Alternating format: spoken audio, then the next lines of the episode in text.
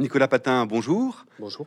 Nous sommes très heureux de vous accueillir euh, aujourd'hui pour évoquer le livre que vous venez de faire paraître avec euh, Julie Legac, euh, Guerre mondiale, qui vient de paraître donc aux éditions Armand Collin. Donc Nicolas Patin, vous êtes maître de conférence à l'université Bordeaux-Montaigne et Julie Legac est maîtresse de conférence à l'université de, Nanterre. Alors, vous proposez avec ce livre une synthèse extrêmement importante sur ce moment allant de 1914 à 1945, qui est à la fois un moment décisif et pour l'historiographie, puisque c'est probablement l'une des périodes les plus travaillées par les livres et la recherche. On, évoquera peut-être ces distinctions entre un horizon grand public d'un côté et un horizon de chercheurs de l'autre, et en même temps, à l'échelle de l'histoire aussi bien de, l'humanité que des, des sociétés contemporaines, c'est aussi un moment qui est extrêmement déterminant, puisqu'on peut considérer que les sociétés dans lesquelles on vit sortent d'une façon ou d'une autre de ce moment euh, historique-là. En revanche, c'est aussi un moment qui connaît depuis plusieurs années, et entre autres pour la guerre de, 1914-1918, pour la Première Guerre mondiale, un renouvellement historiographique extrêmement euh, fort dont vous avez voulu prendre acte avec ce, livre. Alors peut-être pour commencer, simplement évoquer le projet qui était le vôtre avec euh, Julie Legac. Vous évoquez dans l'introduction le fait que votre souhait est donc effectivement à la fois de tenir compte de ce renouvellement euh, historiographique, mais aussi d'avoir deux horizons euh, qui sont des tendances actuelles de, l'histoire, à savoir une dimension d'histoire populaire, c'est-à-dire pas faire simplement évidemment une histoire bataille qui a été faite et refaite à l'infini, et puis aussi un autre mouvement fort qui est la question de l'histoire globale, c'est-à-dire ne pas sur ces, sur ces deux guerres avoir un regard uniquement européocentré et évidemment encore moins franco-centré. Alors merci, euh, merci euh, Pierre Coutel et merci euh, pour l'invitation à la librairie Mola. On, regrette vraiment, Julie devait être parmi nous et malheureusement elle a, elle a pas pu venir. Donc c'est un, réel regret parce que sur ce qui est de l'organisation du volume, je me suis occupé de la Première Guerre mondiale et elle de la Seconde Guerre mondiale. Et puis on a rédigé tous les deux le, chapitre sur l'entre-deux-guerres. Mais du coup, je, peux, je ne peux que pallier difficilement ce que, ce que son absence pour parler de, de la Seconde Guerre mondiale. Le projet était assez simple. Et, là, on rentre un peu dans la machine euh, euh, des éditeurs et des libraires. Armand Collin voulait installer une nouvelle collection, qui est celle-ci, Mnemosia. Mais au départ, euh, la commande était un manuel traditionnel sur les deux guerres, avec un statut relativement flou sur l'entre-deux-guerres. Est-ce qu'il fallait en parler, pas en parler on, on a pris la décision avec Julie, avec qui on avait déjà travaillé sur le volume qu'elle a co-dirigé sur l'Europe des femmes, avec Fabrice Virgili, d'écrire à deux. Et le projet qu'on a proposé à Armand Collin, c'est tout de suite euh, transformé dans cette nouvelle collection, dans laquelle il y a déjà eu un certain nombre d'ouvrages, mais dont, le format n'est pas encore stabilisé entre essais, manuels, synthèse. Et nous, donc, on a fait le choix de vraiment euh, aller vers l'idée d'une, d'une, c'est pas un essai, c'est vraiment une synthèse où euh, la lectrice, le lecteur peut trouver les éléments les plus récents et factuels sur ces questions-là. Une fois qu'on a dit ça, on voulait quand même qu'il y ait un axe, des axes forts. Il y en avait un qui était tout simple en fait. On sortait euh, juste à ce moment-là du centenaire 14-18 en France et en Europe et dans le monde. Et un chiffre, et à mon avis éclairant, dans l'espace français, uniquement français, 2300 livres sont parus sur 14-18 entre 2012 et 2018. Et bon, c'est annexe, mais on venait de, travailler avec un collègue qui s'appelle Arne Weinrich au bilan scientifique euh, du centenaire. Et moi, je me suis dit, ben, ces livres-là, on les a pas tous lus, mais il faudrait euh, prendre acte de qu'est-ce qui est devenu le débat sur 14-18 à, la faveur du centenaire. Et on sait qu'en France, il a été très controversé dans les années qui précèdent. Dans le même temps, sur la Seconde Guerre mondiale, tous les jours, toutes les semaines, il y a un nouveau livre euh, qui paraît. Histoire bataille, Anthony Bivor, euh, front euh, occidental, front oriental, résistance. Donc on avait le même travail à faire, sans qu'il y ait l'ampleur visible du centenaire de 14-18, mais il y a toujours ce travail de renouvellement. Donc ça, c'était le premier axe. Et on a essayé de bien le faire, c'est-à-dire que dans la lecture, en fait, euh, les, lecteurs puissent trouver vraiment euh, des références bibliographiques et des éléments factuels qui sortent de l'historiographie des 6-7 dernières années. Premier point. Le deuxième point, c'était vraiment une tentative, mais une tentative de faire une histoire populaire. Alors pas comme elle a été extrêmement bien faite par le fondateur Howard Zinn, histoire populaire des États-Unis, par euh, les épigones français, comme euh, euh, évidemment Michel Zancarini-Fournel et d'un autre côté Gérard Noiriel, qui était venu ici chez Molin, où là on est, on est face à des spécialistes d'histoire sociale qui savent ce qu'ils font, qui produisent vraiment une réflexion sur l'histoire par en bas. Nous, c'était vraiment une tentative, c'était de dire, on n'est pas là pour faire Ce qui a très bien été fait par ailleurs, par exemple par François Cochet, dans son histoire de la Première Guerre mondiale, histoire militaire vue par en haut, aussi un peu par en bas. Nous, on était là pour dire, OK, on a cette bibliographie, mais on a aussi des sources qui nous permettent de faire entendre la voix de ceux qu'on n'entend pas, des subalternes, les femmes mobilisées, les ouvriers, les paysans, euh, telle personne qui va se retrouver pris entre deux fronts, serbe, pris euh, dans l'armée, mais dans l'armée austro-hongroise, se battant contre euh, ses frères serbes, etc., etc. Donc on a essayé, c'est pas, on ne peut pas revendiquer que ce soit une histoire populaire. Hein. On peut pas faire ça, on peut pas faire tout ça dans 400 pages. Mais on a essayé, on a essayé de décentrer un peu le regard. Puis la deuxième tentative, c'était, enfin la troisième, c'était de faire une histoire globale. Alors c'est une vraie question qui irrigue le livre, dans le sens où ces dernières années en France, il y a une vraie mode historiographique qui produit des très bonnes choses et parfois des moins bonnes choses, qui est donc cette histoire mondiale, mais qu'en fait on appelle Global History dans le monde anglo-saxon, qui a suivi la publication par Patrick Boucheron de l'histoire mondiale de la France, qui a eu un grand succès, etc. Donc nous, sur ce genre de projet, en fait, quand on regarde l'histoire de l'esclavage par Paulin Ismar ou Cécile Vidal, quand on regarde l'histoire globale de la France dirigée par Quentin de Luermoz, c'est des ouvrages où il y a 10, 15, 20, 60 chercheurs. Mmh. Donc nous, on n'est pas capable à deux, quand bien même on parle anglais, allemand, italien euh, pour, pour Julie, etc., on n'est pas capable euh, de faire une réelle histoire globale. De la même manière, en fait, on a essayé de s'abreuver à l'historiographie germanique, anglo-saxonne, pour décentrer le regard. Et, on en arrive à cette idée euh, que le livre, quel est son objectif? On n'est pas, quand on travaille sur les guerres mondiales, on, est euh, toujours David contre Goliath. On est, euh, pour 14-18, on est euh, tout petit face à l'historiographie française, Stéphane Audouin Rousseau, Annette Becker, l'histoire militaire, Christopher Clark, enfin il y a plein de choses, Nicolas Beaupré qui a fait paraître des choses. Pour ce qui est de la Seconde Guerre mondiale, on a les monuments, histoire de la résistance en Europe occidentale, Olivier Viverker, enfin il y a plein de choses.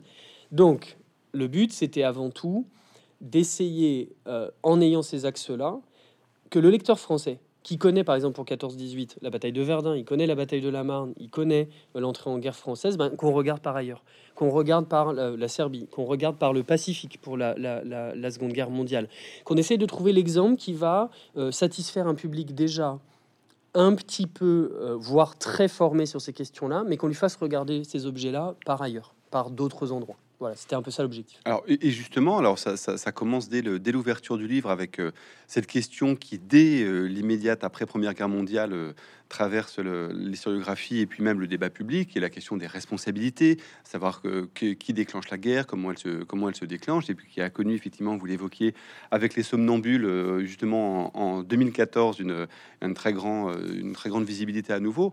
Ce que vous faites, en l'occurrence, là, dans le, dans le volume Guerre mondiale, c'est de montrer que ce déclenchement, donc euh, justement en, Serbie, il, induit déjà une forme de de compréhension de la causalité qui n'est pas forcément celle qui est de savoir est-ce que l'Allemagne, est-ce que la France, mais de montrer que tout ça est pris dans des choses qui précèdent la guerre 14. Et c'est l'un des objectifs aussi du livre, c'est de montrer à de, quel côté on est sur une rupture, c'est-à-dire qu'est-ce que la guerre de 1914-1918 vient changer, et à quel sujet on est au contraire dans tout un tas de continuités. On le reverra après, entre autres, la question de l'industrialisation et de la place de l'État. Donc justement, sur cette question, on va dire à la fois de la causalité et de l'engrenage initial, qu'est-ce qui vous semble relativement, euh, si ce n'est nouveau, ou quel est votre, votre point de vue sur ce, sur ce point-là? Alors, sur la question de qui a déclenché la guerre, l'article 231 du traité de Versailles avait réglé la question de manière un petit peu directe en disant euh, l'Allemagne et ses alliés sont responsables pour l'avoir causé de tous les dommages de la guerre. Donc clairement attribuer la responsabilité à l'Allemagne et en découlait l'ensemble des réparations et des autres conditions du traité de Versailles. Cette historiographie-là, j'ai aucun, c'est pas de la fausse modestie, elle est immaîtrisable, immaîtrisable. Il y a tellement de choses. Quand Christopher Clark publie en 2013 en anglais puis en français Les Somnambules, 300 000 exemplaires en Allemagne, 45 000 en France. Euh, il maîtrise déjà tous les débats précédents sur qui a fait quoi, des archives diplomatiques qu'aujourd'hui, franchement, cinq ou six chercheurs en Europe, j'exagère peut-être un peu, mais sont capables de maîtriser. C'est-à-dire Annika Mombauer, euh, Gerd Krumeich en Allemagne, etc. Donc c'est pas moi, euh, pour le coup, qui ai rédigé cette partie-là, qui peut dire quelque chose. En fait, il y a une... Je pense qu'il faut partir d'une démarche interactionniste. En tant qu'enseignant, je connais mes étudiants. Donc je sais en fait leur représentation un petit peu en tant que conférencier à plein d'endroits, dans plein d'endroits différents euh, sur l'Hexagone. Je sais à peu près quelle est la vision et les connaissances du public français sur tout ça. Donc l'assassinat de Sarajevo le 28 juin 14, etc. Donc le travail, il est avant tout pas tellement un travail d'accumulation des connaissances, ça on le fait, il est disponible dans l'historiographie, mais de choix narratifs. Et donc bah, là, évidemment, quand on repart de l'annexion de la Bosnie euh, par l'Autriche-Hongrie, quand on repart, et là aujourd'hui, c'est ça qui est, super, on a des sources à foison. Je donne un exemple tout bête, toute la presse autrichienne est numérisée en ligne. Donc en fait, moi, j'ai pas de problème.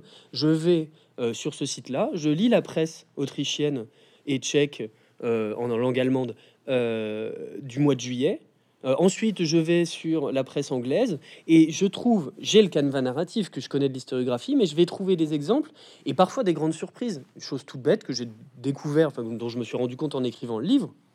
La guerre commence à Belgrade, mais Belgrade, aujourd'hui, quand vous êtes à Belgrade et que vous regardez vers le nord, vous regardez en Serbie. C'est la Voïvodine, c'est les Serbes. À l'époque, c'est l'Autriche-Hongrie. Donc la guerre se commence à travers un pont euh, et il y a un soldat d'ailleurs qui va mourir, qui est le premier soldat qui meurt sur un, pont. Alors je suis même allé voir les cartes pour savoir si tous les ponts de Belgrade étaient encore à l'époque. Donc ça c'est le subterfuge narratif pour que le, lectrice ou le lecteur se dise ah mais oui en fait euh, euh, les taxis de la Marne ou les grandes batailles des, ou Liège ou Louvain en Belgique ça se passe là. Et donc par ce biais-là, on arrive à reconstituer le fait, mais qui est connu, donc j'ai pas tellement besoin de m'y apesantir, que la, Première Guerre mondiale ne commence absolument pas comme Première Guerre mondiale. Elle commence comme une guerre régionale qui va très vite s'européaniser via un coup de poker de l'Autriche-Hongrie aidé par l'Allemagne, qui joue un jeu très dangereux. Donc ça, c'est par exemple, c'est très connu dans l'historiographie allemande. C'est ce qu'on appelle le chèque en blanc que fait Guillaume II à euh, l'empereur euh, austro-hongrois. Et c'est ça qui va euh, européaniser puis mondialiser cette guerre. Mais c'est vrai que bon, bah, quand, on, quand on remet tous ces mécanismes, typiquement, l'assassinat de Sarajevo. Quand on est un enseignant du secondaire ou du supérieur et qu'on doit en une heure expliquer la Première Guerre mondiale à des étudiants en leur disant ben voilà, c'est l'attentat qui a créé ça, mais pas du tout. Des têtes couronnées qui, passez-moi l'expression, mais qui sont fait décaniller 20 ans, euh, dans les 20 ans qui précèdent la Première Guerre mondiale, il y en a des dizaines. Donc il faut en même temps montrer l'engrenage et le, remplissage du baril de poudre et l'étincelle qui va faire exploser tout ça. Quoi. Et justement, alors, pour, euh, ne va pas pouvoir évidemment reparcourir dans le détail chacun des événements de, cette période-là de, l'histoire, mais justement dans les choses qui font, euh, qui font rupture et sur lesquelles vous insistez dans le, dans le livre, euh, c'est quand les, combattants partent sur le front, et c'est deux choses qui sont assez passionnantes. C'est d'un côté, ce que vous dites, c'est que le sentiment que finalement les cadres militaires ont entre guillemets une guerre de retard au sens où leur horizon, évidemment, c'est 1870, et ce qui va causer un certain nombre et faire en sorte, entre autres, que ce sont les premiers mois de la guerre qui sont de très loin les plus, euh, les plus meurtriers, et de l'autre, et ça qui est un vrai changement anthropologique, parce que vous y revenez à plusieurs reprises, et aussi sur la Deuxième Guerre mondiale, qui est le, la bascule dans une guerre post-héroïque, c'est-à-dire euh, un rapport euh, de, des soldats à l'acte militaire qui change complètement de statut par rapport justement à ce qui était présenté autrefois comme étant la valeur de la guerre, à savoir l'héroïsme. Alors, il y, a deux questions dans votre question. Il y a la question de la chronologie, c'est-à-dire qu'en fait, grâce à l'historiographie, euh, notamment française, là pour le coup, moi je revendique cette histoire un peu. Euh, moi je suis, spécialiste de l'Allemagne, donc de base je connais pas grand-chose à l'histoire française, mais on peut se faire un petit moment de cocorico et de fierté française. L'historiographie française sur la Première Guerre mondiale, elle est euh, incroyablement dynamique. On a des jeunes chercheurs et chercheuses comme Emmanuel Saint-Fucien, Manon Pignot, euh, Francisca Heimburger, Emmanuel Cronier, on va pas tous les lister, mais qui montrent que, évidemment, tout ne s'invente pas en 14. Les processus sont cumulatifs. Et c'est vrai que quand on regarde l'ouvrage, la chronologie n'est pas où on l'attend. C'est-à-dire que typiquement, euh, c'est en 1915 que la Première Guerre mondiale commence à se radicaliser pour devenir une guerre totale. Les bombardements euh, ne deviennent un vrai outil massif euh, de, destruction des populations qu'en 1941 ou 42. Donc ça, ça défie les chronologies habituelles, y compris dans ce qui peut se passer de, de, de changements dans l'entre-deux-guerres. Pour ce qui est de cette période, c'est pour ça qu'elle est intéressante à penser comme un bloc 14-45, c'est qu'effectivement, il y a un déchirement. Il y a quelque chose qui se joue en 14, 15, 16 d'un, au revoir avec le monde d'avant et un au revoir extrêmement radical en termes d'industrialisation, pas au départ. Les puissances européennes ne sont pas prêtes pour la guerre qu'elles vont mener. Donc par, partout en Allemagne, en, Angleterre, il y a le Shell Scandal, c'est-à-dire il n'y a, pas assez de munitions. Donc attention, tout ne se joue pas euh, en août 14. Mais au fur et à mesure de la guerre, les choses évoluent euh, et, vont euh, transformer le monde. Et effectivement, votre deuxième question, ce qui caractérise la période 14-45, et là on peut référer pour la bibliographie au très bon livre dirigé par Bruno Cabane qui s'appelle Histoire de la guerre au 19e, 20e siècle, très gros volume au seuil, oui, quelque chose se passe, parce qu'il y a eu les guerres napoléoniennes. Et le 19e siècle n'est pas, comme l'a dit Karl Polanyi, une paix de 100 ans. Mais malgré tout, c'est un siècle qui ne connaît pas de conflagration généralisée des puissances européennes. Il y a la guerre de Crimée, il y a les guerres franco-prussiennes, austro-prussiennes, etc. Mais malgré tout, il y a cette espèce de long siècle entre 1815 et 1914. Ben, tous les changements qui travaillent, l'invention du barbelé, 1874, l'invention euh, du fusil à coups répétés, la naissance d'un État qui est capable en fait d'envoyer une armée de conscrits massive en guerre. L'alphabétisation. 14-18 est la première guerre où les gens peuvent raconter en masse, même l'armée russe, qui est considérée comme une armée euh, d'illettrés, euh, paysans euh, complètement arriérés. Il y a 68% de soldats qui savent lire et écrire. Donc en fait, on est dans une guerre qui inaugure quoi? Une guerre qu'on peut dire, une guerre gérée par un État qui va connaître une explosion de ses attributions. Donc en fait, et ça c'est 14 comme, comme 39-45. L'État devient euh, le palliatif de l'armée qui n'est plus capable de gérer la guerre totale tout seul. C'est une guerre, et là vous venez de le dire, qui en fait détruit les formes de la guerre traditionnelle. Pour ces raisons techniques, pour des raisons tactiques et euh, stratégiques du point de vue militaire, et ça on le connaît par la littérature, c'est Barbus, c'est Genevois, c'est Remarque, c'est Malaparte, c'est Tchernonsky, Qu'est-ce que ça veut dire que de monter en combat quand 90% des blessés de 14-18 sont des blessés par l'artillerie à distance? 14-18 est une guerre où il y a du corps à corps, mais il y en a très peu, et où en fait les soldats se retrouvent dans une guerre absurde, passive, où ils sont tués, mais ne tuent pas. Alors oui, il y a Sandrars, j'ai tué, ça existe, mais massivement, statistiquement, c'est une guerre où on reçoit la mort et on ne la donne pas. Et ça, ça change tout.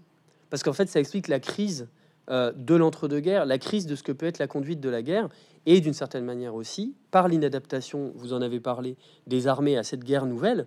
On, parle tout le temps de la Somme et de Verdun, c'est des carnages, mais le vrai moment où les soldats européens meurent en masse, c'est 14, c'est la première année, c'est 14 jusqu'à fin 15, où là, on a quasiment un tiers des morts de la Première Guerre mondiale, voire plus, euh, parce qu'en fait, les armées ne sont pas préparées à cette guerre qui va les percuter. Et c'est pour ça qu'en fait, l'ensemble de la séquence est très important, 14-45, parce qu'on entre dans quelque chose, et on a l'impression qu'on en sort, en fait, dans les formes que je viens de lister, que en, septembre, enfin en août 45, avec les bombardements de, Nagasaki et d'Hiroshima.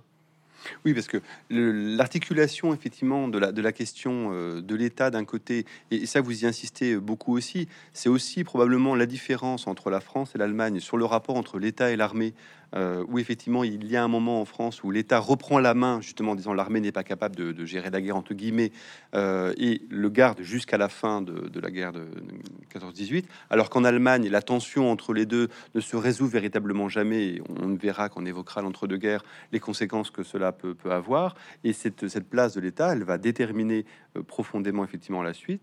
Et l'autre point que vous avez évoqué en passant, c'est aussi une des grandes questions qui est posée. Alors il y a toujours présenté la guerre 14-18 comme une guerre industrielle et son articulation justement avec ce qu'on appelle la révolution, qui est en fait plus un continuum industriel entre la fin du 18e et tout le, 19e, et qui va créer les conditions de possibilité d'une guerre qui prend une forme inattendue.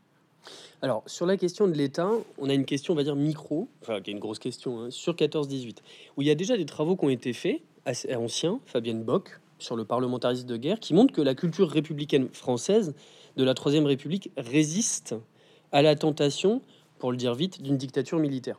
du, GQG, du Grand Quartier Général. En Allemagne, c'est l'inverse. Ludendorff et euh, Hindenburg, les deux plus grands généraux, sont capables d'imposer leur vue au chancelier Bethmann Hollweg et quasiment de mettre le Reichstag, l'Assemblée, sur la touche. Mais je pense qu'on peut, toujours en gardant cet horizon un peu 14-45, il fallait qu'on fasse des choix narratifs pour l'organisation des chapitres. Et donc, on a choisi des choses très claires une guerre industrielle, une guerre de masse, etc., etc. Et cette guerre de masse, elle est, c'est pas une guerre démocratique. François Furet disait c'est une guerre démocratique. C'est pas une guerre démocratique. 14-18, c'est le pire. C'est décidé sans l'aval du Parlement, qui ratifie quelques jours plus tard, en France comme en Allemagne. C'est une guerre de l'autorité, c'est une guerre des liens hiérarchiques verticaux euh, entre les officiers et la troupe. Enfin, il n'y a rien de démocratique. Donc j'ai un peu euh, subverti cette expression de, Furet dans, dans le passé d'une illusion pour dire non, c'est une guerre de masse. Et la masse est un objet qu'on n'étudie pas assez. Elle est bloquée entre la foule, qu'on étudie avec Gustave Lebon, ou très récemment. Euh, elle est bloquée entre la nation, elle est bloquée entre le peuple. Mais ce qui se joue à ce moment-là, que ce soit dans les usines ou dans l'armée ou dans l'État, c'est gérer la masse, gérer les 8 millions de soldats français, gérer les 13,1 millions de soldats allemands. Et c'est pas facile. Et donc, ce qu'on voit dans l'ensemble de cette euh, séquence 1445, c'est l'émergence d'un État qui n'a pas les moyens euh, financiers, bureaucratiques, etc., de faire ça en 14. Et qui va le faire pourtant, qui va réussir peut-être mieux que les armées à organiser cette guerre totale. Alors, du côté 14-18, ça a été montré. Il y a aussi le très bon livre de Nicolas Rousselier hein, sur la force de gouverner, où il montre qu'en fait, la guerre oblige la Troisième République à répondre à la question de la place de l'armée dans l'appareil d'État. Depuis l'affaire Dreyfus-Boulanger, c'était une question qui n'avait pas été tranchée. Qu'est-ce qu'on fait de l'armée? Dans une république. Et 14-18 oblige à trancher. Mais si on va, on regarde bah, de plus loin avec un, voilà, un, télescope, un microscope au choix, on constate que cette séquence 14-45, elle est l'émergence de nos États modernes. L'État avec sa main droite, armée, police, capacité de destruction. Et donc il y a une partie de chapitre qui montre que l'État déborde parfois. L'État turc quand il décide et fait et met en place le génocide des Arméniens, mais aussi d'autres États qui vont euh, utiliser les prisonniers de guerre euh, comme une force de travail. L'État allemand met en esclavage une partie de la Pologne en 14-18. Et ça, c'est moins connu, mais comme en 39-45, c'est beaucoup, beaucoup plus connu. Et donc, on a l'émergence de Behemoth, cette espèce de monstre qu'est l'État, euh, que Carl Schmitt appellera l'État total, hein, qui contrôle tout, ce qui est très intéressant, et je pense pas qu'on a conclu dans l'ouvrage. On a suggéré, c'est ça reste un mystère, pourquoi en 45 cette guerre totale, au lieu d'émerger au lieu de, faire émerger euh, des États monstrueux comme l'État fasciste italien, comme l'État nazi, fait émerger l'État-providence. Rapport Beveridge, 1942. Ce sont les mêmes attributions d'un État extrêmement puissant, mais mis au service de la main gauche, et en l'occurrence de la protection sociale. Et donc ça, c'est, on n'a pas, on, suggère des hypothèses, on n'a pas les moyens, on est, on des jeunes chercheurs et chercheuses, on n'a pas les moyens de conclure, mais on, a essayé de retracer cette, euh, de manière très synthétique cette histoire de l'État qui prend en main l'effort de guerre.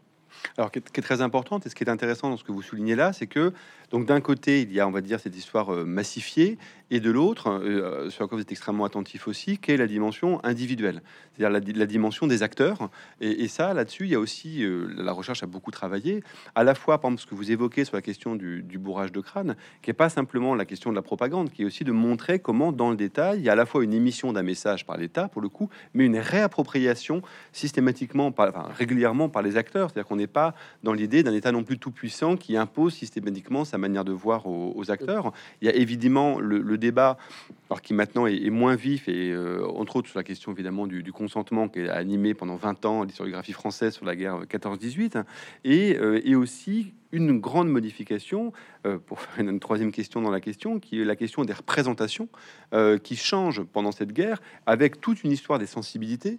Là, il y a des travaux absolument passionnants, par exemple sur le fait que vous évoquiez le fait qu'on a affaire à une armée de gens lettrés, donc qui écrivent des milliards de lettres, se retrouvent à exprimer des sentiments dans ces lettres, et que donc là, on a une donnée archivistique absolument considérable, mais qui change aussi euh, la représentation qu'on peut avoir des acteurs eux-mêmes dans la vision qu'ils ont de leur guerre.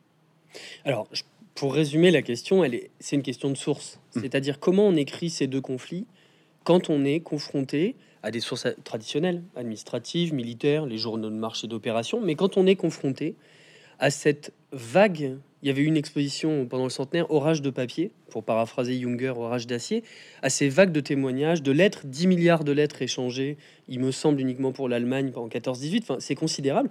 Et aujourd'hui, alors je le dis pour celles et ceux qui nous regardent, vous pouvez y accéder, notamment par exemple par la plateforme Europeana 14-18, euh, qui est une plateforme européenne où vous avez, vous pouvez vous balader. Il y a des, moi j'ai beaucoup recouru à cette plateforme, elle a des gros défauts d'indexation, mais elle donne accès à des sources, alors pour ce que je connais, c'est-à-dire anglaise, allemande, qui permettent, j'ai retrouvé des sources incroyables, des journaux où on lit, alors faut aimer déchiffrer, mais un, soldat qui dit voilà, je suis blessé, et en fait la balle est passée à travers le, le, journal. Donc on voit euh, en digitalisé le journal avec la balle qui est passée à travers. Bon, des, des gens qui racontent être allés se battre jusqu'en Macédoine. Donc on, peut, euh, on a un stock quasi infini qui nous permet de diversifier nos sempiternelles euh, remarques, Barbus, etc. Et d'ailleurs, bon, j'espère que ça se voit dans le livre, on, on, pense à nos collègues littéraires on a essayé, moi j'aime beaucoup la littérature, donc j'ai eu une approche pragmatique, je me suis dit, est-ce que je peux lire 27 romans des 27 pays euh, actuels d'Europe, euh, etc. Donc j'ai lu ben, euh, Curdio Malaparte, mais pas le Curdio Malaparte de Caput pour la Seconde Guerre mondiale, énorme, magnifique roman, non, le Curdio Malaparte de Viva Caporetto, 1917, qui vient juste d'être traduit en français. Milos Czernansky, euh, grand auteur serbe. Voilà, alors il y avait des choses qui étaient utiles ou non, il y a des, livres que j'ai pas cités, mais essayer de diversifier tout ça En revanche, ça ne peut pas, on revient à la question de l'histoire populaire et des sources, on ne peut pas écrire à travers de 3, 4 sources, 5 sources, 10 sources, 20 sources, même si on en avait 1000, la réalité de la guerre. Euh, Nicolas Mario a rué dans les brancards pendant le centenaire, dans son livre Tous unis dans la tranchée, pour montrer que très souvent, quand on utilise ces sources-là, on fait une histoire bourgeoise mm. euh, de, la guerre.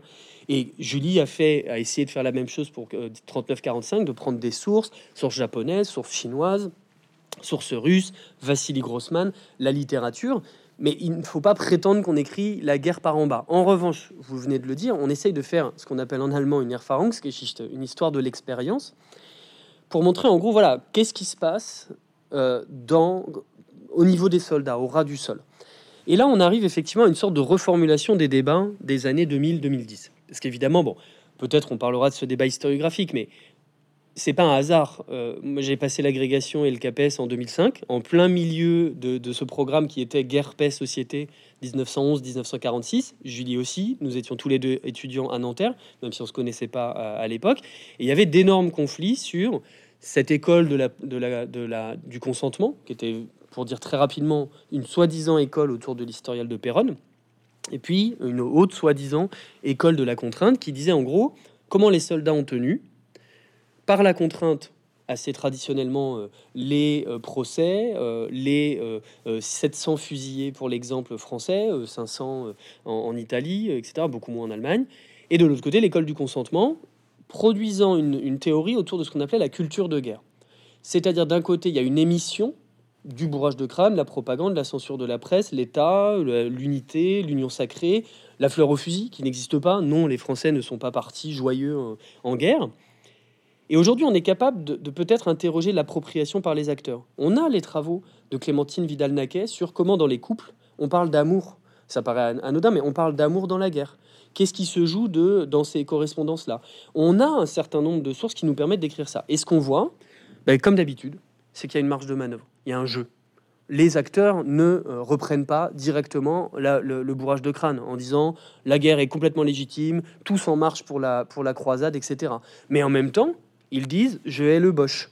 Euh, ou inversement, côté allemand, euh, les Russes sont des barbares qui vont nous envahir. Donc on est, il faut entrer dans le détail. Et ce livre-là, qui en plus est une synthèse, n'a absolument pas la prétention de régler la question de, de cette ligne de front intérieure dans cette expérience, dans cette appropriation des discours. Ce qui est intéressant, c'est qu'aujourd'hui, pour le coup, on a des outils de comparaison d'une réelle émergence médiatique d'un échange visuel et scriptural euh, à l'échelle de l'Europe. C'est-à-dire qu'on voit ce qui circule, les cartes postales, etc. Et aujourd'hui, on est capable d'écrire cette histoire-là de euh, comment se dessine en fait la circulation médiatique de ces informations entre les alliés au, sein des puissances centrales. Et ça, ça nous aide quand même à voir quel message est émis, quel message est réapproprié. Avec une, donnée sur laquelle vous, insistez dans un chapitre entier qui est très important, euh, vous avez, on a évoqué la dimension euh, massive et industrielle de la guerre, et le troisième point, c'est l'idée que c'est une guerre révolutionnaire. Donc ça, vous faites un chapitre important à ce sujet-là, qui est une révolution à plusieurs points de vue, euh, une révolution culturelle parce que va aussi y avoir des productions artistiques liées évidemment à la guerre de, 14, une révolution sociale hein, parce qu'on n'a pas évoqué le contexte dans lequel la guerre s'ouvre, mais il y avait aussi c'était aussi un moment d'espoir social d'une façon que la que la guerre va pour partie refermer et pour partir réouvrir. Et ça c'est une c'est une dimension extrêmement importante et vous l'avez souligné en, passant, mais qu'on ne retrouvera pas ou très différemment avec la deuxième guerre mondiale. Alors ça c'est je veux dire, on est, on est sorti de ce livre euh, avec Julie en, se relisant l'un l'autre, en comparant, en essayant en fait de, vraiment tresser des questionnements communs. Et ce questionnement-là, pour 14-18, il est classique. On sait que la guerre, on peut même revenir à 14 en fait. Parce que dans le public français, la vision, c'est l'union sacrée.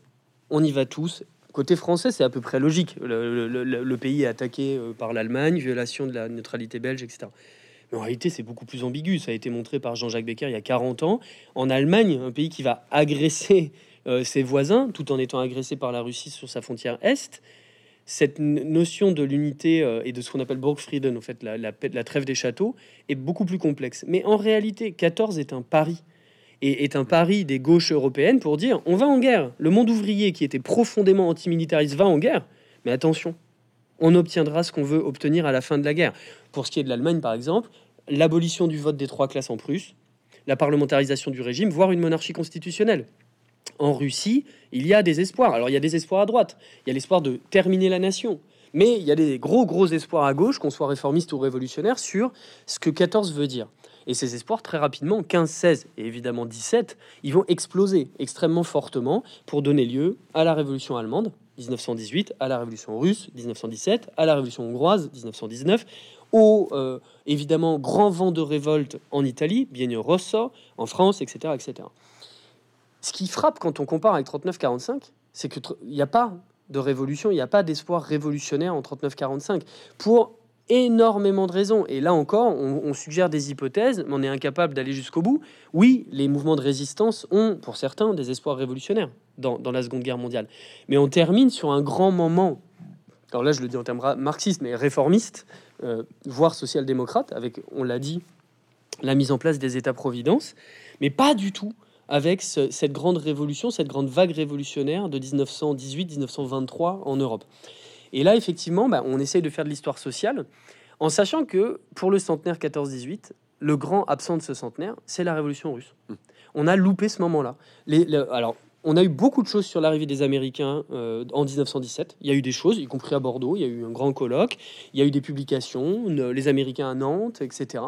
En revanche, le centenaire de 1917 a été globalement assez atone, ce qui nous a fait manquer d'une certaine manière, euh, ce que disait Lénine, hein, euh, la, guerre est le meilleur cadeau fait à la Révolution, parce qu'il avait vu, il était clairvoyant, il avait vu ce que la radicalité des rapports dans l'armée et dans des conditions sociales dans l'arrière allait léguer au mouvement révolutionnaire. Donc là, on reste un peu, pas sur une aporie, mais sur une hypothèse de comparaison. Pourquoi la sortie de guerre de 14-18 est révolutionnaire et pourquoi celle de 37-45 est fondamentalement réformiste? Alors attention, sauf quand on regarde dans le Pacifique, où là vont naître, et en Afrique, où vont naître les mouvements de euh, décolonisation. 2 septembre 45, Ho Chi Minh, avec les Japonais qui ont euh, complètement ébranlé la domination coloniale française, déclarent l'indépendance du Vietnam, et donc là on rentre dans une autre histoire. Alors justement, parmi les hypothèses que, vous émettez, euh, tout en disant que actuellement les travaux ne sont pas assez avancés pour qu'on aille plus loin, euh, sur la question de la guerre 14, il y a l'hypothèse sur laquelle la violence qui s'y déploie serait aussi pour partie un effet retour euh, d'un certain nombre de violences coloniales. Donc ça, effectivement, on voit que c'est quelque chose qui commence à apparaître peu à peu dans la recherche. Peut-être évoquer un peu plus précisément euh, ce que vous entendez par là, parce que c'est une question qui est importante, parce qu'elle permet aussi de limiter 14-18 euh, comme rupture. Ça permet de dire aussi, ça vient de quelque part. On l'a vu pour la partie industrielle ou étatique, mais ça vient aussi pour les violences de quelque part. Alors, c'est un immense chantier, dans le sens où pour moi, ça interroge aussi, euh, je n'aurais pas l'impudence de donner des, directives pour les années de recherche à venir, mais ce qu'on peut voir pour 14-18, c'est que la date de 1918 a explosé. Tous les travaux des dix, dernières années, dans la foulée de ce qu'a fait Bruno Cabane encore lui sur les sorties de guerre, dans la foulée d'un livre comme Les Vaincus de Robert Gerhardt, c'est de montrer que la violence continue après 18 et qu'en gros la Première Guerre mondiale s'arrête en 1923 quand on voit les violences entre la Grèce et la Turquie en train de naître, euh, Smyrne, euh, évidemment, Salonique, etc. Quand on voit ce qui se passe, c'est bête. On, a tendance à déconnecter les choses. Mais l'Irlande, l'Irlande, l'indépendance de l'Irlande n'est absolument pas déconnectée de la Première Guerre mondiale. Quand on sait que c'est les Black and Tans, donc des milices paramilitaires en britannique, anglaises, qui viennent réprimer le mouvement d'indépendance irlandais. Donc la guerre continue. Par contre, dans les causalités, 14, du fait aussi du succès de Christopher Clark, 14 est resté immuable. Mm. La guerre commence en 14 et on a un peu coupé 14 de ses causalités. On est habitué aux, questions de causalité des origines de la guerre, mais on n'a pas encore fait cette histoire sociale des continuités entre 14 et l'avant-guerre. C'est un terme qui n'a pas de sens. Et à mon avis, elle reste à faire. Pour moi, et si on, si on fait cette histoire-là, il y a des projets en cours, on montrera les continuités.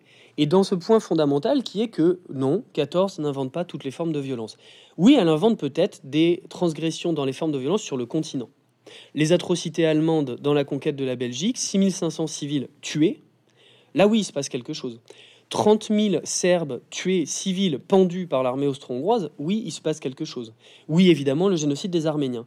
Mais si on descend le regard et qu'on regarde le champ des études coloniales, qui est extrêmement vif, et il y a un énorme débat en Allemagne sur ces questions-là aujourd'hui, c'est-à-dire qu'il y a du fait du génocide des Herero et des Nama, qui sont des peuples qui ont été exterminés jusqu'au dernier en Namibie, donc euh, Südwest Deutsch Afrika, en 1904-1905 camps de concentration, marche de la mort, assèchement des puits. On a même un ordre, qui est l'ordre de destruction de von Trotta, qui dit on les extermine jusqu'au dernier.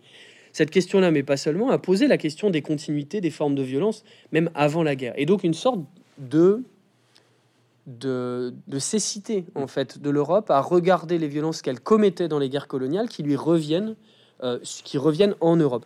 Et là, alors, je suis pas suffisamment compétent sur ces questions-là, mais on a des très beaux travaux comme ceux de Daniel Folliard sur la photographie coloniale qui montrent qu'en fait, ces violences étaient connues. Les 20 euh, millions, on, en a parlé avec, euh, avec Monsieur Van Rebroek qui est venu ici parler de son livre sur le Congo et, et sur l'Indonésie, mais sur le Congo, 20 millions, 10 millions de morts les mains coupées, etc., sont des choses qui sont sues. Mais comment sont-elles sues? Et comment sont-elles vues? Il y a une manière de pudiquement se dire que c'est loin et que ça ne concerne pas euh, euh, l'Europe. Et donc on a le cas par particulier des balles euh, explosives Doom Doom qui sont autorisées dans les guerres coloniales mais qui ne le sont pas en Europe. Tout ça explose avec 14 et il faudra encore des recherches pour se dire quelles sont les continuités quelles sont les nouveautés Et effectivement, 14 n'invente pas tout. On a dans la guerre de sécession une escalade de violence en 1861-65 où il y en a déjà des armes automatiques, déjà des, transgressions, mais ensuite tout ça va sédimenter. Il y a la guerre russo-japonaise, 1904-1905. Tout ça va sédimenter et prendre une proportion complètement inédite en 14. Et on retrouve toujours cette question de la, violence qui va escalader au fil euh, de cette période 14-45 avec des inventions. 14, c'est le gaz. 14, c'est les premiers tanks. Euh, c'est un certain nombre de, débuts de bombardement par l'artillerie, la grosse Bertha, etc.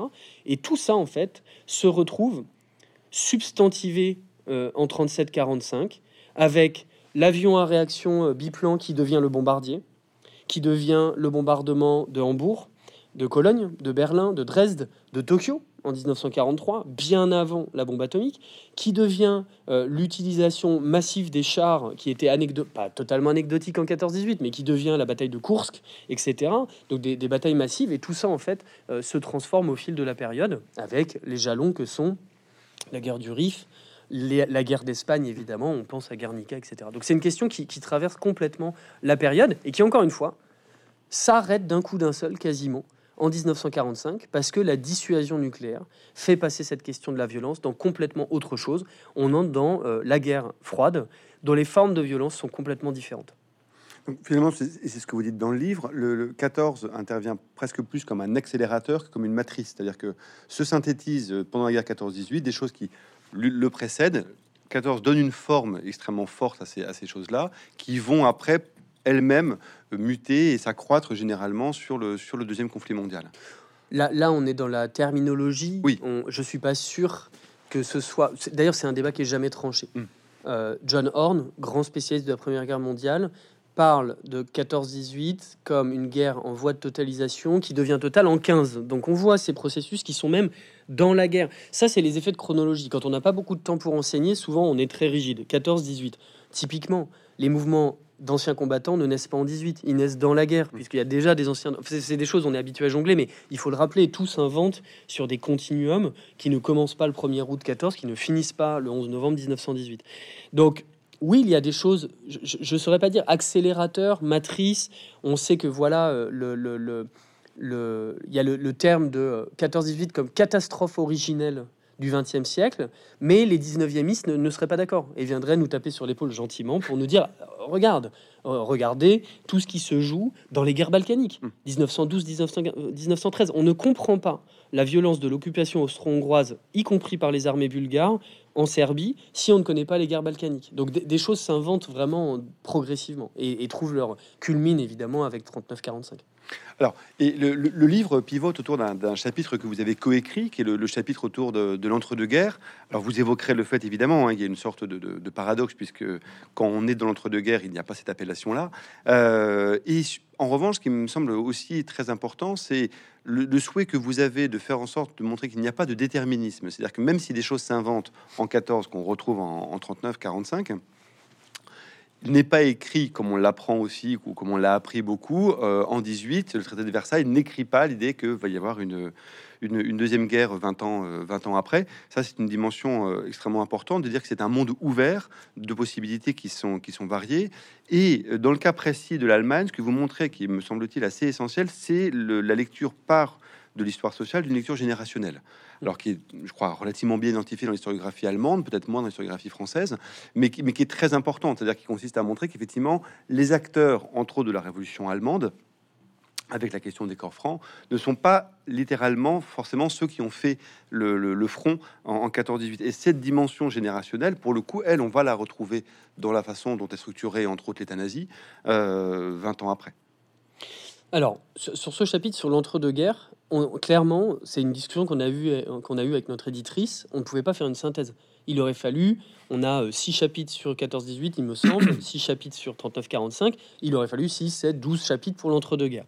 Alors, on aurait pu les écrire. Très honnêtement, je pense qu'on aurait, on aurait manqué un peu de. On aurait dépassé nos capacités euh, de, de, de, de, chercheurs et de chercheuses. Euh, là, on est, on est parti vers l'essai, c'est-à-dire qu'en mm. fait, le, chapitre est un peu plus long que les autres, mais clairement, il n'y a qu'un seul chapitre. On n'est pas dans ce qu'a fait Nicolas Beaupré dans ces grandes guerres, où là, on a un épais, on a un massif histoire de, des grandes guerres en France, mais on a tout l'entre-deux-guerres. Donc, il a fallu choisir. Et il a fallu choisir des lignes directrices euh, puissantes pour essayer de résumer euh, l'histoire mondiale de deux décennies qui, quand même, ont beaucoup compté. Et vous l'avez dit, ce terme d'entre-deux-guerres est totalement piégé, puisqu'en réalité, on a des prémonitions dès 1918, dès 1919, on a Foch qui dit ce n'est pas un armistice, c'est une paix euh, de 20 ans. Euh, Ebert, le président allemand, qui dit de ce traité va naître de nouveaux crimes et de nouveaux assassinats. On a Thomas Masaryk, le président de Tchécoslovaque, qui dit euh, l'Europe est un, est un laboratoire sur un grand cimetière. Ces gens-là savent que les paix de, des traités de paix de région parisienne, Trianon, Sèvres, euh, parce qu'il n'y a pas que Versailles, il y a euh, la question turque, la question austro-hongroise. Quatre empires s'écroulent. L'empire russe, l'empire austro-hongrois, l'empire allemand, l'empire ottoman. Quatre empires qui étaient là depuis des centaines d'années. Donc les gens savent que ça va mal se passer, pour le dire vite. Simplement, si on regarde en... Transportons-nous, on regarde en 1928. Oui, euh, Benito Mussolini est au pouvoir et a mis en place une dictature fasciste. Oui, Joseph Pilsudski est au pouvoir en Pologne, installe une dictature militaire. Oui, Miklos Horthy est au pouvoir en Hongrie, installe une dictature militaire. Oui, Primo de Rivera en Espagne et compagnie. D'accord? Mais dans les autres pays, en Angleterre, en France, en Allemagne, les choses vont bien. En fait, ça va bien. Le parti nazi fait 2,6% aux élections euh, présidentielles, aux élections législatives, pardon. Et on a un historien allemand, Lutz Raphael, qui a écrit un très bon livre qui n'est pas traduit en français, mais qui étudie aussi les pays scandinaves. Si on décentre un peu, l'Europe va bien, l'Europe est sortie de la guerre. L'Europe invente une modernité économique, culturelle. L'Europe invente un État qui fonctionne, une politique monétaire qui tient la route. Et donc en fait, si on demande à ces gens de 1928, euh, si on leur dit, penses-tu qu'il va y avoir une seconde guerre mondiale? Alors des pessimistes vont dire oui, mais on est en plein dans les années folles, et les gens vont dire, bah non, pas du tout, tout va bien se passer, il n'y a pas de problème. Et on a essayé de restituer cette... cette euh, encore une fois, cette marge de manœuvre. Les années 20 sont des années qui fonctionnent et qui, qui, mettent en place une certaine modernité. Euh, voilà. Le problème, c'est qu'il y a les années 30, mais que au, sein même des années 20, il y a aussi ces logiques qu'on a pu appeler de brutalisation, et ça répond à votre question générationnelle. Cette question de la brutalisation, qui est un concept phare de, de l'historien américain George Moss, qui a beaucoup été repris en France, c'est cette idée de la continuation dans les temps de paix des attitudes agressives de la guerre. Citation qui montrerait qu'en fait tout était déjà écrit. En fait, Hitler, ancien combattant, Mussolini, ancien combattant, Churchill, ancien combattant, Staline, ancien combattant, il n'y a pas de problème. En fait, euh, tout le monde a fait la Première Guerre mondiale et tout le monde y retourne. Or, cette brutalisation, elle est une politisation de l'expérience de guerre. Elle est une transformation politique par les extrêmes droites, fascistes, nationalistes, européennes, de l'expérience de guerre, une usurpation pour dire, regardez, de la guerre doit naître une nouvelle manière de faire la politique, une politique en uniforme, une militarisation de l'espace public, c'est les mouvements fascistes, jusqu'en Roumanie, la garde de fer de Codreanu, jusqu'en Hongrie, jusqu'en Espagne, pour ce qui est des chemises bleues, la phalange. Et donc tout ça, en fait, va maturer. Et malheureusement, en fait, c'est pas que euh, c'était écrit, c'est que c'est cette écriture de l'histoire-là et c'est cette usurpation politique de l'histoire qui va gagner, notamment avec le basculement de l'Allemagne en 1933, où la jeune génération qui n'a pas fait 14-18, qui est né entre 1900 et 1905, mais qui a rêvé 14-18, qui a rêvé politiquement de ce que pourraient être les leçons de cette guerre, arrive au pouvoir avec les nazis. Et en fait, on peut même tirer les, traits. 39-45 en Europe, c'est quoi? C'est trois générations. Il y a un tiers des responsables nazis qui ont fait 14-18 à cette époque-là. Donc voir des morts, ils ont déjà fait. Et vous voyez que ça pose une vraie question philosophique. est-ce qu'on peut, est-ce qu'on ne peut pas, comment on peut comprendre 39-45 si on ne comprend pas que les gens qui sont aux manettes ont vu des centaines de milliers de morts jour après jour dans les tranchées La deuxième génération, c'est cette génération qui d'enfants étudiés pour la France par Manon Pignot, qui a vu la guerre, qui en a rêvé, qui rêve d'égaler la génération du dessus en courage, mais qui va investir cette, euh, cette, euh, ce combat générationnel dans le combat politique, notamment contre les communistes. Et la troisième génération, c'est ce qu'on appelle la génération des jeunesses hitlériennes, qui elle a complètement été formatée pour la guerre à venir. Donc on comprend là l'engrenage qui mène à, au, côté, au caractère totalement débridé des formes de violence de 39-45. Avec une autre, un autre élément que vous soulignez aussi qui est très important, qui est la lecture que vous proposez à partir de synthèse aussi autour de la question du totalitarisme, euh, alors qui est aussi lui devenu un peu, on va dire, un depuis, euh, depuis Arendt. Mais ce, sur quoi vous insistez, qui est très important justement dans ce moment des années 30, c'est de montrer comment le totalitarisme, au-delà des caractéristiques qu'on lui connaît, c'est l'articulation euh, de la puissance étatique telle qu'elle sort de 14 avec une autre donnée euh, qui est celle de la mobilité sociale. C'est-à-dire qu'elle permet, euh, l'État totalitaire permet effectivement et entre autres par le crime ou par une forme de brutalité à des gens qui n'étaient bloqués socialement euh, et entre autres suite à la crise de, 29, d'aboutir à quelque chose et d'aboutir à de monter dans l'échelle sociale par, le, par une forme de, de violence. Et ça, c'est une donnée, je pense, extrêmement importante aussi pour le coup pour comprendre la façon dont les choses se déchaînent entre 37 et 45. Alors, ce qui est bien, c'est que j'espère qu'on a encore une heure d'entretien pour répondre à ces questions-là je pense que ça c'est un acquis alors qui est complètement exogène à mes propres recherches. Hein. Là, euh, c'est vraiment l'historiographie. Euh, je lis, donc euh, voilà, il y, a quand même des choses qui, se passent, notamment sur l'historiographie soviétique. Et donc je vais répondre à votre question. On en parle très souvent avec les collègues du secondaire parce qu'aujourd'hui, vraiment très concrètement, on est dans un paradoxe entre la recherche et l'enseignement. La notion de totalitarisme qui vise à comparer, soyons très précis, l'Allemagne nazie de 33 à 45 et l'Union soviétique stalinienne de 29 à 53 est abandonnée dans la recherche. Là, je, vraiment, je suis assez clair. On peut débattre. Il y a le livre de Marianne Matar Bonucci euh, sur totalitarisme fasciste euh, pour l'Italie, etc. Mais quand on regarde les spécialistes, c'était un gros débat dans les années 90 de cette comparaison entre l'Allemagne nazie et l'Union soviétique. Yann Kershaw, Moshe Lewin ont dit ça suffit. Ce euh, concept, sculpté par Arendt, alors avant elle par Giovanni Amendola en 1923, mais peu importe, qui est un concept magnifique, très intéressant, qui a produit des très, bons, euh, des très bonnes comparaisons. Aujourd'hui, il est tellement politisé, il sert, tellement à dire si vous êtes communiste, vous êtes nazi, qu'en fait, vaut mieux l'abandonner.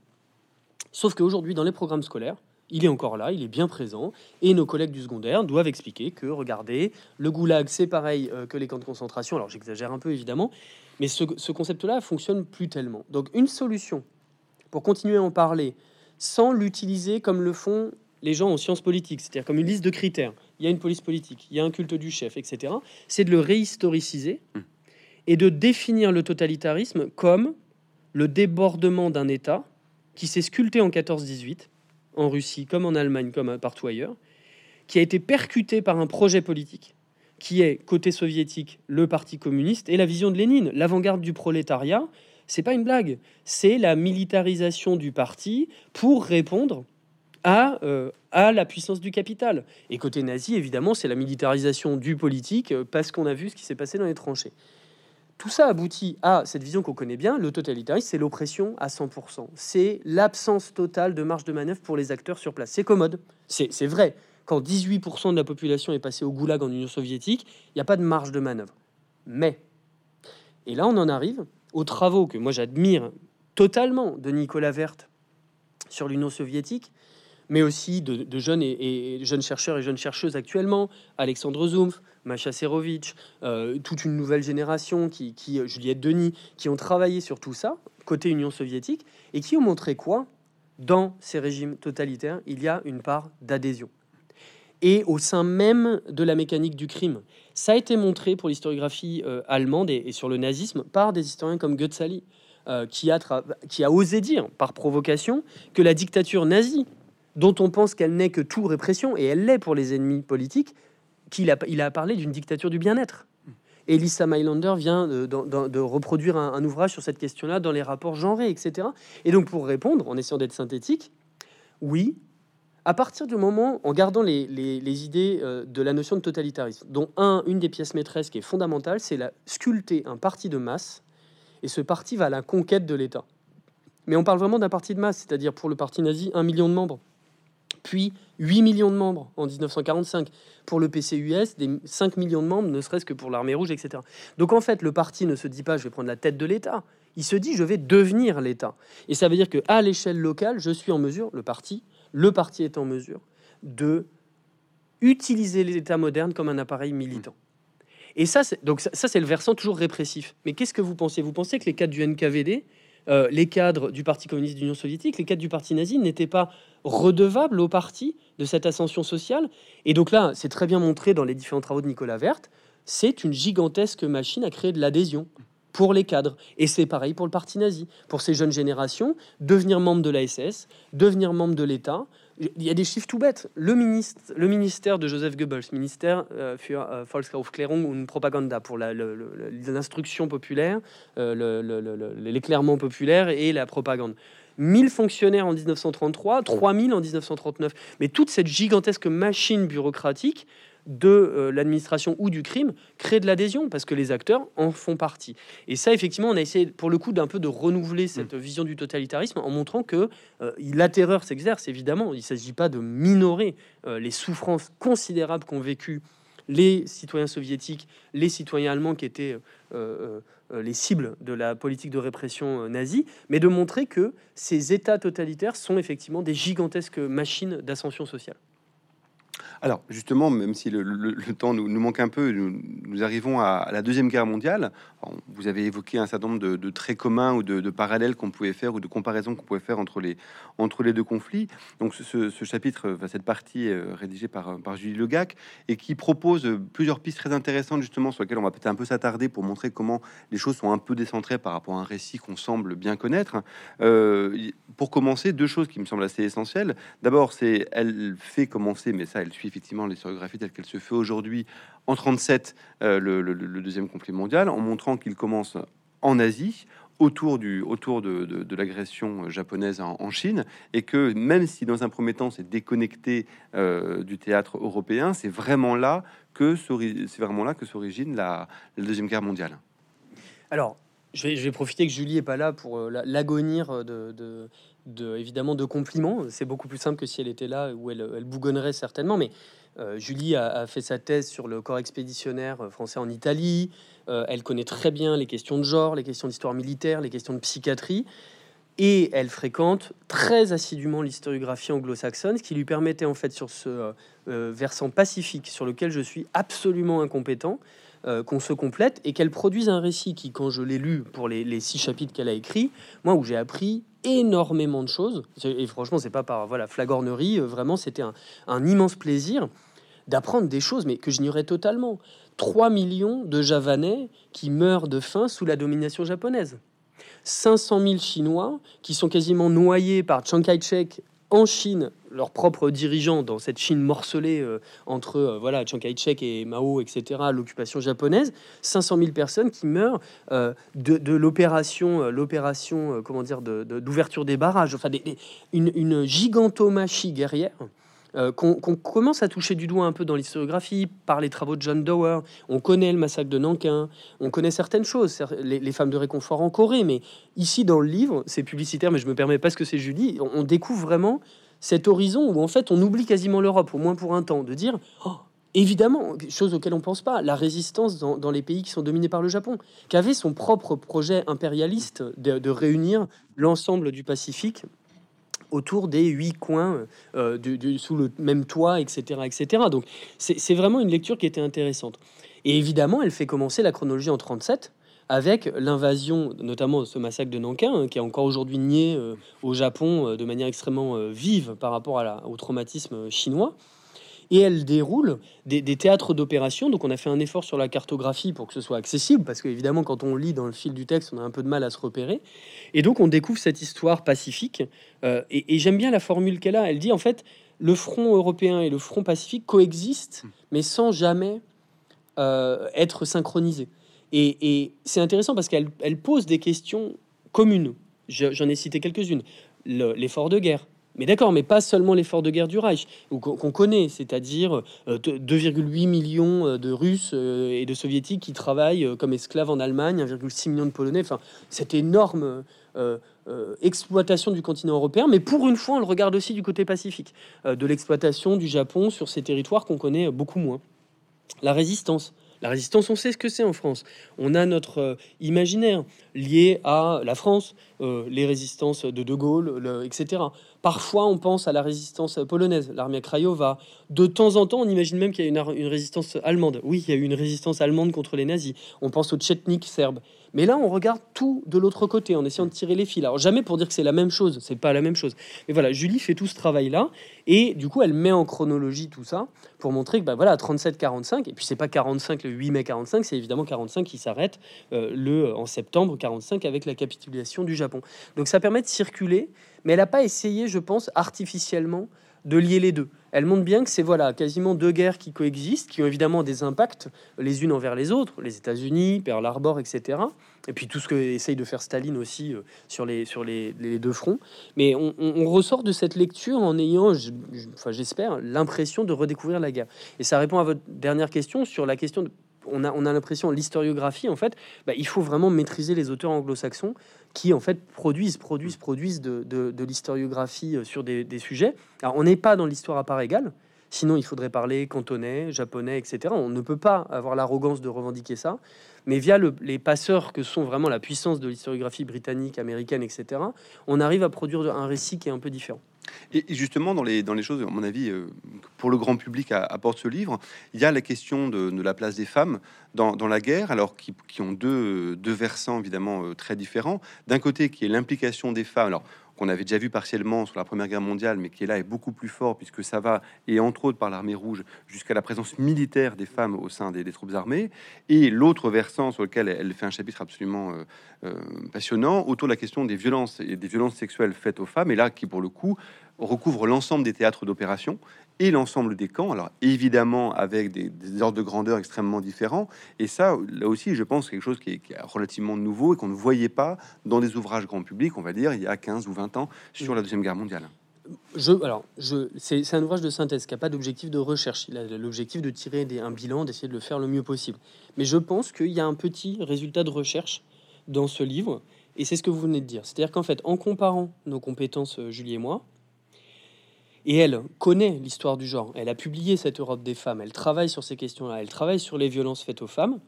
On s'est rendu compte d'une chose très simple.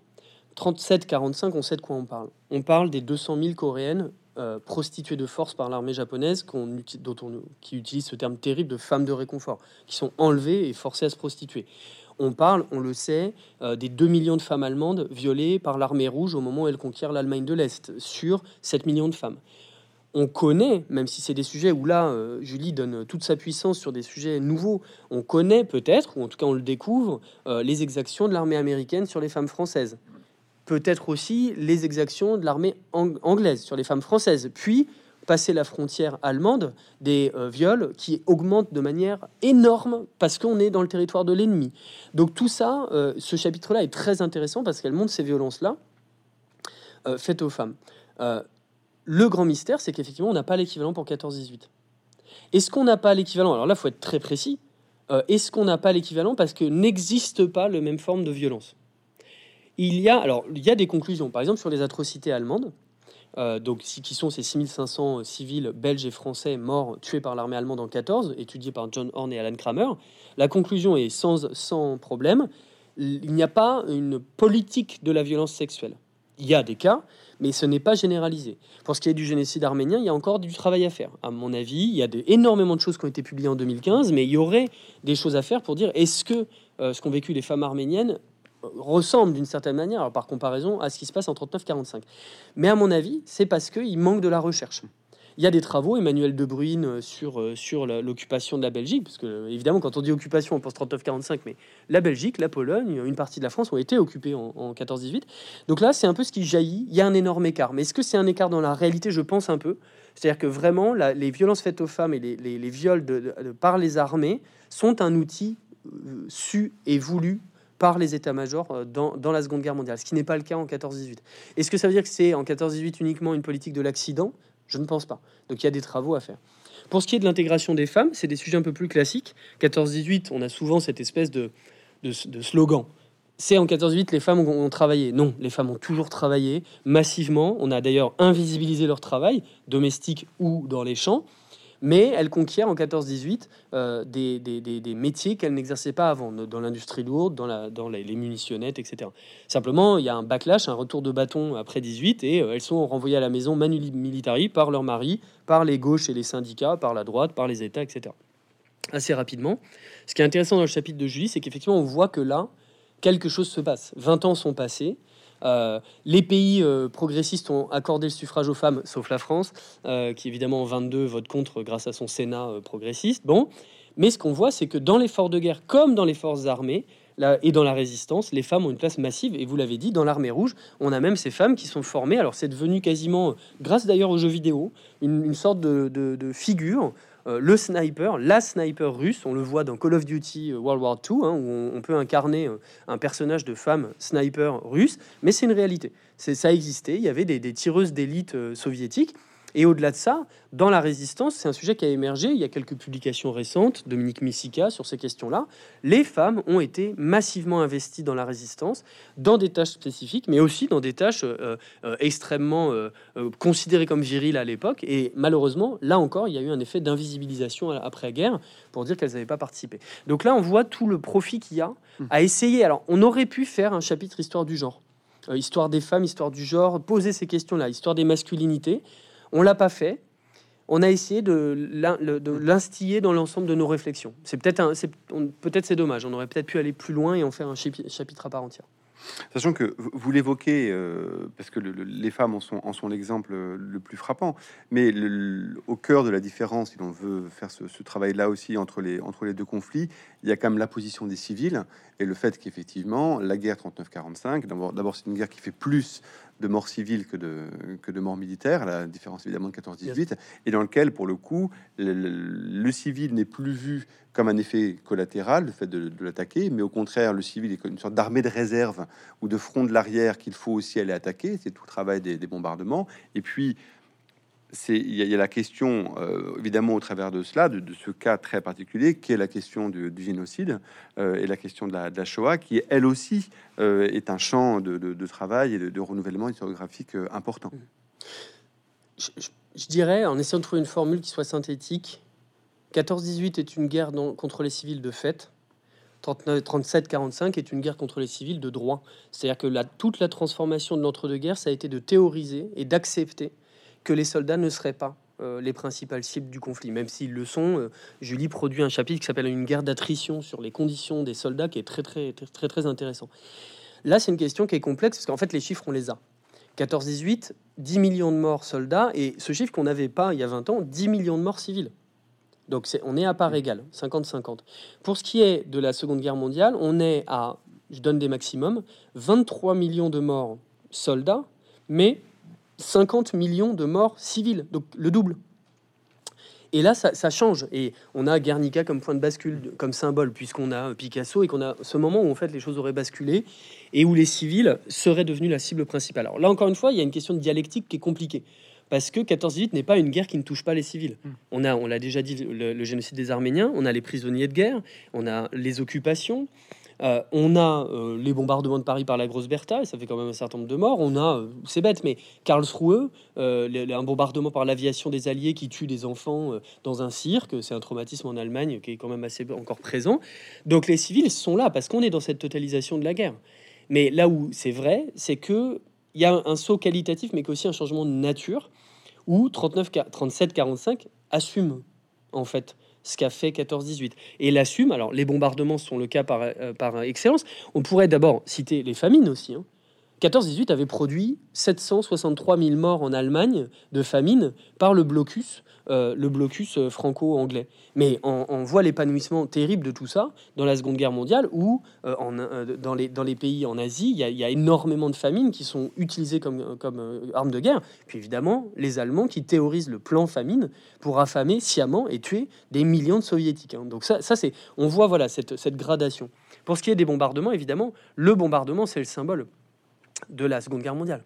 Je l'ai déjà dit, j'ai cité Tokyo 43, les bombes incendiaires qui rasent la ville. On a ce, très beau texte qui est la tombe des lucioles, qui a été mis en manga, tombeau des lucioles horrible à regarder. On ne peut pas ne pas pleurer en regardant cette évocation de, la destruction du Japon par, les bombes incendiaires.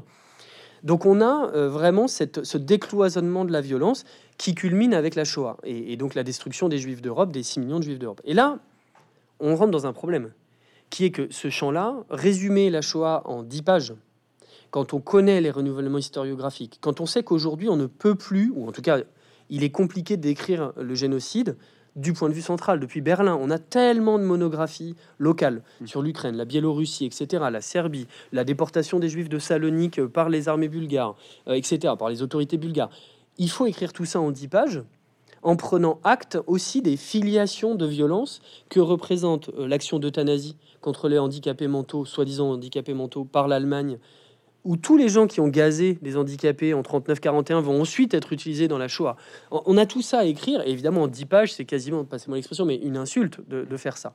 Donc qu'est-ce qu'on essaye de faire? Et ça a été compliqué, j'espère qu'on a eu assez de doigté. On écrit des pages et des pages de déluge de violence envers les, civils en dehors de la Shoah. Et quand on en arrive à écrire le génocide, on, a, on a la plume ou le clavier qui tremble en se disant, mais est-ce qu'on n'a pas banalisé, est-ce qu'on n'a pas euh, amoindri euh, la, place du génocide dans tout ça? Parce qu'on a essayé de faire, c'est de montrer qu'il y a une unicité du processus de destruction des Juifs d'Europe, très clairement, parce qu'il y a un processus de décision euh, qui se joue avec les Einsatzgruppen euh, quand ils arrivent à, Barbarossa, avec la destruction des Juifs polonais de l'opération Reinhardt, avec la conférence de Wannsee, la déportation des Juifs d'Europe. Mais tout ça se fait toujours en interaction avec toutes les autres formes de violence qui touchent l'intégralité des autres populations, que on pense tout simplement à ce que les nazis appelaient partisan Bekämpfung, la lutte contre les partisans, ou en Biélorussie, on a 600 fois Oradour-sur-Glane. 600 villages brûlés, détruits jusqu'à la cendre, euh, des partisans biélorusses. Donc tout ça, c'est voilà, c'est d'essayer de remettre tout ça dans un contexte plus général euh, qui montre euh, le, déluge de, destruction qu'a été la Seconde Guerre mondiale envers les civils.